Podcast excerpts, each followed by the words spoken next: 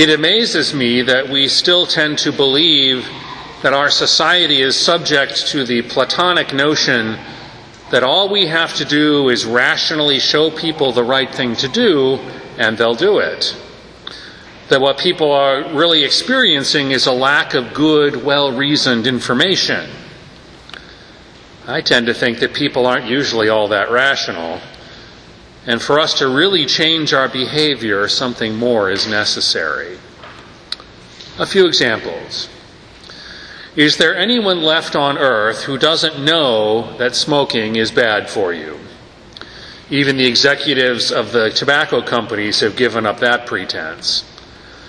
The effects of smoking are very well documented and have been for years, particularly and clearly and unambiguously presented to the public. And it's printed right on the cigarette package. But not only do people already addicted continue to smoke, because it's really hard to quit, but new people start smoking all the time.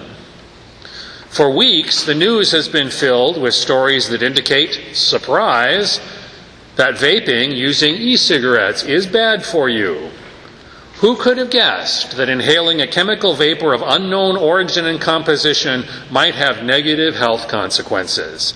I sure didn't see that coming. Another example. If you drove here today, were you wearing your seatbelt? I'm willing to bet that not everybody did. If you didn't, is that because you didn't know that seatbelts can save your life? Did you not know that seatbelt use is required by law with a potential fine of between 25 and $250 for noncompliance? I looked it up. The biggest problem with human behavior is not lack of information, and it's not our lack of reasoning ability in general. The problem, for the most part, is sin. In fact, sometimes all the information and reasoning that we do leads us to rationalizations. Look at our first reading today. The prophet Amos is denouncing his own people because they have become effete degenerates. They've been told for generations that they are God's chosen people. Life is good, the economy is going great. And they squander their wealth on empty entertainment that only leaves them more cynical and debased while their society is headed for ruin. And they have forgotten the poor.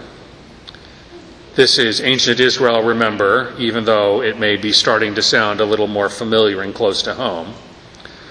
But their information says that they are God's chosen, so God must be all right with this, right? Let's look at the parable in today's gospel. We have this stark scene of God's ultimate justice where the poor beggar is comforted in God's embrace while the rich man is in torment. And the rich man pleads for God to send to his family another messenger. Send them more information. Send them proof. And God's response is they have enough information. Lack of knowledge isn't their problem, and more information isn't going to change their behavior. Not even if that information is as compelling as someone rising from the dead. Today, even proof isn't proof. People say, feel free to disregard scientific consensus if it threatens your ideology. Climate change might be a hoax. Vaccines, why risk it?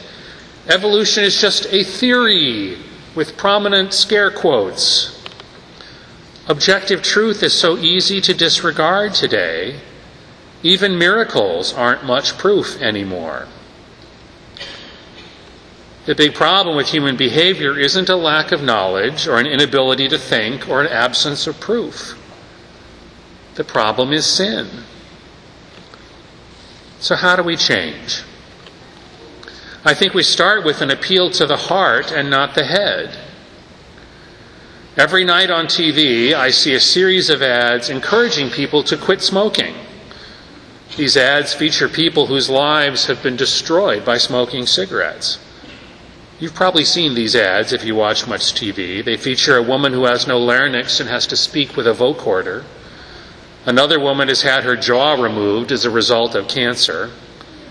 And these ads let us see the direct and emotional consequences and not in cute metaphors that have to be filtered through our heads. We change our behavior, we turn away from sin, if you like that language better, by reaching people's hearts. You may start wearing your seatbelt when someone you love is injured in a car wreck. You'll treat the poor differently when there are real people living next door instead of just unemployment statistics on the news. You will think about the homeless camping under bridges differently if you have learned their names. You'll learn about fidelity in relationships when it's apparent that your lack of fidelity is going to wound someone that you love. Sadly, we live in a culture that doesn't believe people can change.